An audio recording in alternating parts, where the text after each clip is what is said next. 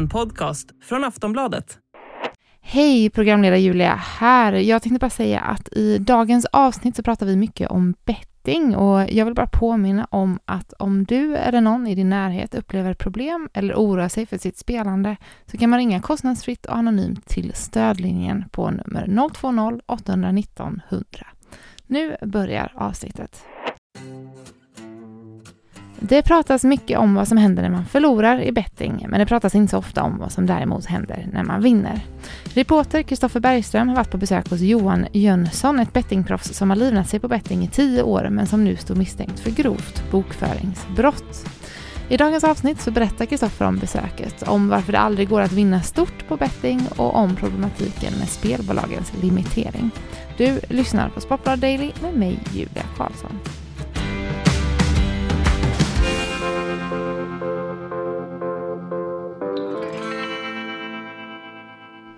Och Kristoffer Bergström, det är en liten eh, snårig historia vi ska ge oss in i. Jag tänker att eh, det är väl eh, bara egentligen upp till dig att, att börja, så ser vi vart det tar vägen lite grann. Ja, jag var och besökte en man som heter Johan Jönsson som bor utanför Norrköping och han är bettingproffs. Han lever på att satsa pengar på idrott helt enkelt. Mm. Och det han framför allt vill berätta är inte historien om vad som händer när man förlorar mycket den har vi hört ofta om mm. spelberoende och sånt där. Utan han ville berätta vad som händer om man vinner. Och jag tror många tänker att, ja men vinner man så är väl allting bara bra, då är det lugnt. Nej, för så är det inte. Utan det som händer om man vinner, det är att då får man inte spela längre. Eh, då stängs man antingen av av spelbolaget eller så limiteras man. Alltså man får både utbud och framförallt maxinsatser väldigt kraftigt begränsade. Man kan få sätta två kronor eller fem kronor eller någonting. Eh, och det gör man då spelbolagen för att man inte ska kunna vinna så mycket. Mm, hur, um, men Johan då, han hörde av sig till dig och ville berätta den här historien liksom. Ja, och det här är egentligen ingen jättehemlighet för folk som spelar. Mm. Vilket det visar sig väldigt tydligt när jag väl har skrivit att det var en lavin av historier. Hundra historier till om folk som vill berätta. Jag spelar på en lägre nivå men det här händer mig väldigt fort. Men, och, och, så här är det alltså. Så att det går lite på tvärs med idén tror jag många har om att väldigt många förlorar men några vinner och blir jag lite bättre kan jag börja vinna. Jo, men blir du bättre och börjar vinna då får du inte spela vidare längre. Då får du byta spelbolag. Det är ändå en ganska stor problematik också i och med att man får ju fortsätta spela så länge man vill om man förlorar i sig. Det var Johan Jönssons stora poäng här. Mm. Att är det rättvisa, ja men då kan man på minuten stänga av den som eh, har ett riskbeteende som verkar bränna för mycket pengar på samma sätt som man kan bränna av den som, stänga av den som vinner mm. väldigt fort. För det tar två minuter för honom att stängas av eller limiteras. Det kan gå månader eller tar man till exempel Per Holknekt, eh, en, en känd person som har stämt spelbolag för under 15 års tid, så förlorar han hela sin förmögenhet, allt han ägde helt enkelt. Mm. Där fanns inte de här algoritmerna som hugger in direkt, men det finns väldigt fort om du istället spelar bra då, intelligent. Om vi kikar på Johan då, hur, um, berätta lite om honom och hur, framförallt hur han, um, hur han bettar. Precis, precis, och det här är hemligheten och jag kommer inte berätta helt rakt ut för att eh, det är, det han gör är väldigt riskabelt. Han lyckas med det här. Men väldigt många som gör det skulle nog förlora väldigt mycket pengar väldigt fort. Så att vi ska inte prata helt om det. Men det han gör, hans system, det bygger i alla fall på livespel. Han tittar på matchen och så tittar han på oddsen. Det är ju inte som när vi var små att man kunde lämna in en lång lapp med tre matcher, tippar man slutresultat eller så, utan här, det, är ju, det pågår ju spel precis hela, hela tiden. Och då kan han se då att precis när det händer något på skärmen, eller precis när det ska hända någonting väldigt givet, då är det någon sekund innan oddsen förändras. Och i den luckan då försökte han hela tiden spela. Inte så att han garanterat vann, men han fick ju då ett bättre odds.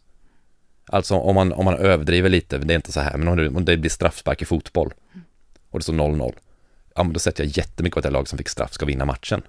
Det är ju inte alls säkert att de sätter straffen, det är inte säkert att de vinner matchen, men i det läget så ser det mycket bättre ut för dem. Och det har ju förändrats, styrkeförhållandena har ju förändrats just att straffen är utdömd då. Eh, den sortens luckor då hittar han hela tiden då. Och om man då hela tiden spelar i den luckan väldigt mycket pengar, ja då kan man ju få snurr på det då. Men det här ska man inte göra. Eh, det, det, är verkligen svårt att säga att han har lyckats, men du ska inte prova hemma. Men det är så. Det här är väldigt riskabelt. Men just han av alla människor tycktes tydligen klara av det här. Och han har kunnat livnära sig på detta ganska länge. I alla fall tio år har han vunnit regelbundet några miljoner per år och det är skattefritt. För det är svensklicensierade bolag, då behöver man inte skatta på dem överhuvudtaget.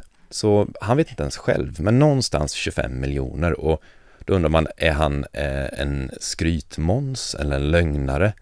Ja, inte kan jag kolla de här siffrorna helt och hållet. Det jag kan se är att han har två stora fastigheter. Han kan visa många konton som har gått från 20 000 till 200 000, från som har omsatt 2 miljoner på kort tid, som har vunnit en miljon här. Men det är så väldigt många konton i omlopp här och det gör att det är väldigt svårt att kontrollera det. Men det, det tycks ju vara sant. Och han har, ehm, men vi har pratat lite om det att eh, med limitering då att om man vinner för mycket så får man inte längre spela hos bolagen. Hur har han eh, lyckats kringgå det här så länge? Ja, och det är nu historien blir snårig, så, så ta ett andetag nu. tro, tro mig, tro mig. För det första då, då spelar han på alla svensklicensierade bolag, väntar tills de limiterar honom eller stänger av honom helt enkelt. Då kanske han har 15 eller någonting som tycker är bra som spelar på. Så har han en sambo som heter Adina. Då kan hon öppna 15 konton som hon får spela på med hans hjälp eller till och med att han trycker ibland och sånt där. Och sen stängs hennes konton ganska fort. Då har han en kompis som spelar istället. Då skickar han över pengar till kompisen som öppnar konton och så spelar han på deras konton från, från dold, eh, han, han döljer var han surfar ifrån. Så stängs den och så nästa och så nästa och så nästa och så nästa. Och så frågar jag, okej, okay, så du har tio kompisar i omlopp nu eller så? Nej, jag tror det är 200 släktingar och eh, vänner och gamla fotbollskompisar. Han är själv gammal elitspelare i fotboll.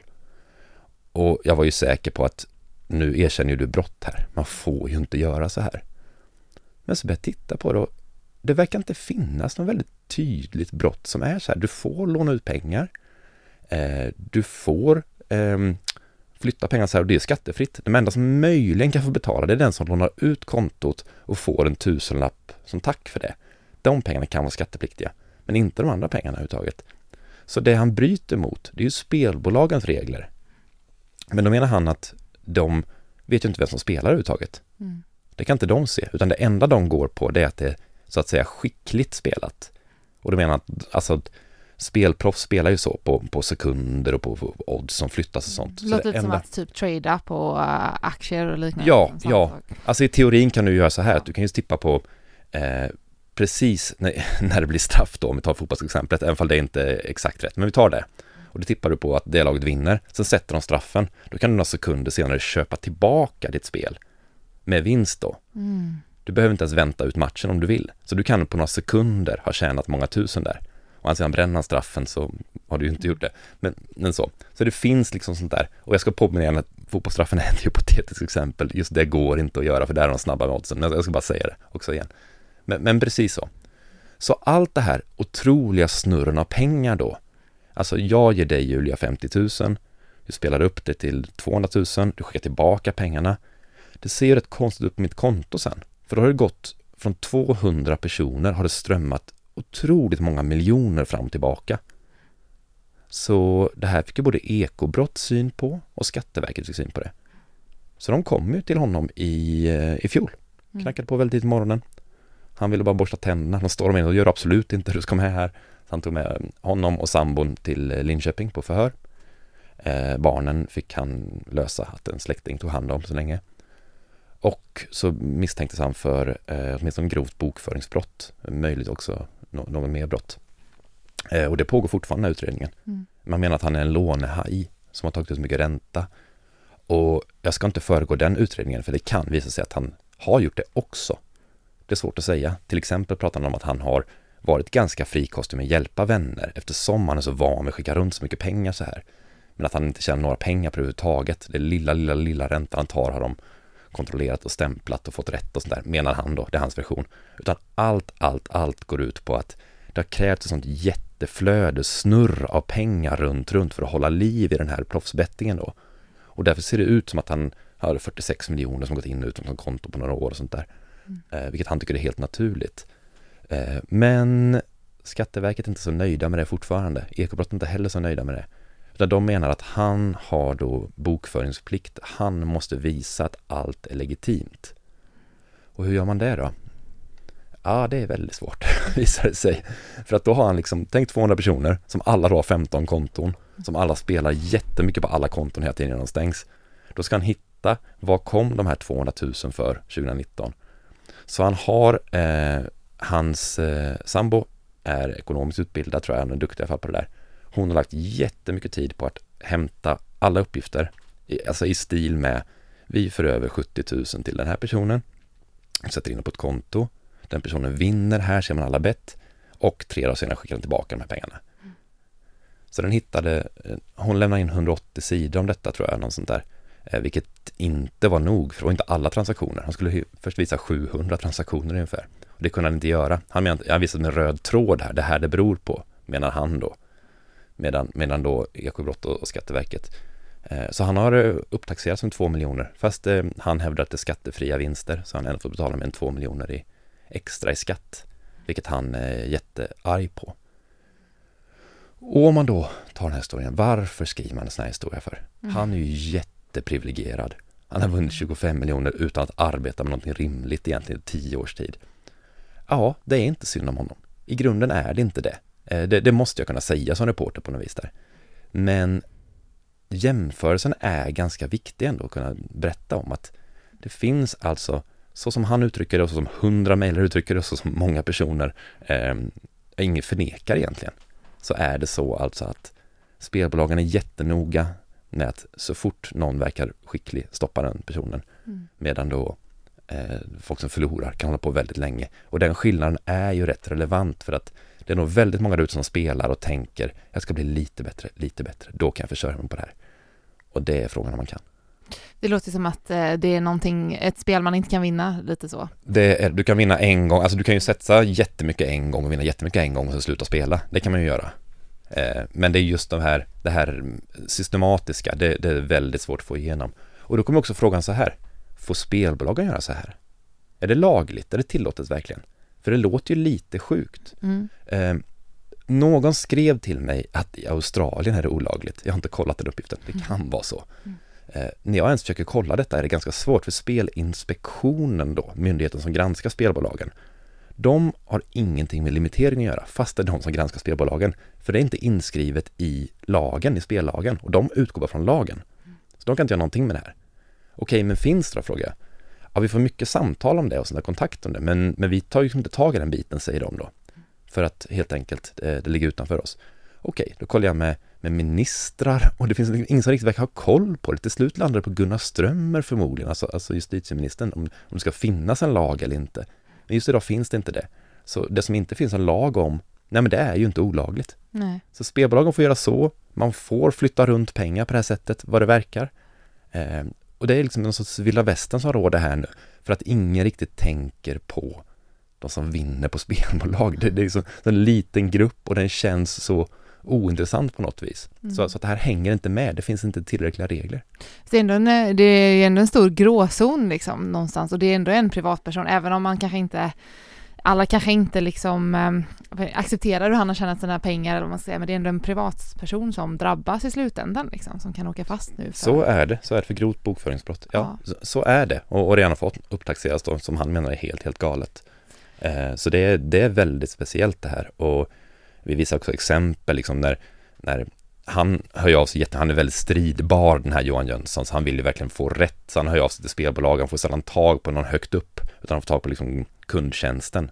Och något spelbolag säger att vi skulle aldrig limitera någon. Okej, då visar jag här, jag får max vinna 13 öre på er sajt just nu. Och då blir det lite tyst där i chatten så. Så, så att det, det det lär förekomma. Jag har också pratat med Kindred Group, de som äger Unibet till exempel, och de, de förnekar ju inte det här, utan de menar ju mer att vi, de väldigt svepande ordalag, istället för att svara på mina frågor så svarar de väldigt svepande att vi måste vara konkurrenskraftiga och se till att vi kan behålla en så här bra marknad och, och sånt där. Så de, jag tror, om jag får tolka, att de menar som att jo, men det är inte bra om några personer i Sverige mjölkar ur alla vinstpengar hela tiden. Så kan vi inte ha det heller. Så de menar väl att de har rätt att göra så här, tror jag. Men det här är min tolkning mer än vad de säger exakt. Vad tror du, eh, vad skulle behöva göras då för att komma till bukt med? Är det en lagsättning som är Ja, alltså man, än en gång är ju det stora problemet spelmissbruk. Så- det måste man ju säga. Absolut. Och där måste man alltså, eftersom det uppenbarligen, så länge inte jag går på världens bluff här, finns väldigt skarpa algoritmer och kontrollsystem för att se ett helt nystartat konto, en helt ny person som på några minuter kan bli avstängd eller limiterad. Alltså finns systemet där. Alltså används det bara inte i alla fall, eh, på det andra fallet liksom. Så det är ju det viktiga här. Eh, jag kan absolut, om jag får vara subjektiv, tänka mig en spelmarknad där man går lika hårt åt båda varianterna. Eh, sådär. Men, men som det är just nu, det här glappet, det känns ju inte riktigt rätt. Jag tror det känns i din mage också, eller den som lyssnar på det här också, att det kan inte riktigt vara så här. Ja, och med det sagt så vill vi också uppmuntra alla som upplever problem med att oroa sig för sitt spelande kan ju ringa till stödlinjen också. Telefonnummer 020 819 100. Eh, tack till dig, Kroko. Ja, tack Julia. Du har lyssnat på en podcast från Aftonbladet. Ansvarig utgivare är Lena K Samuelsson.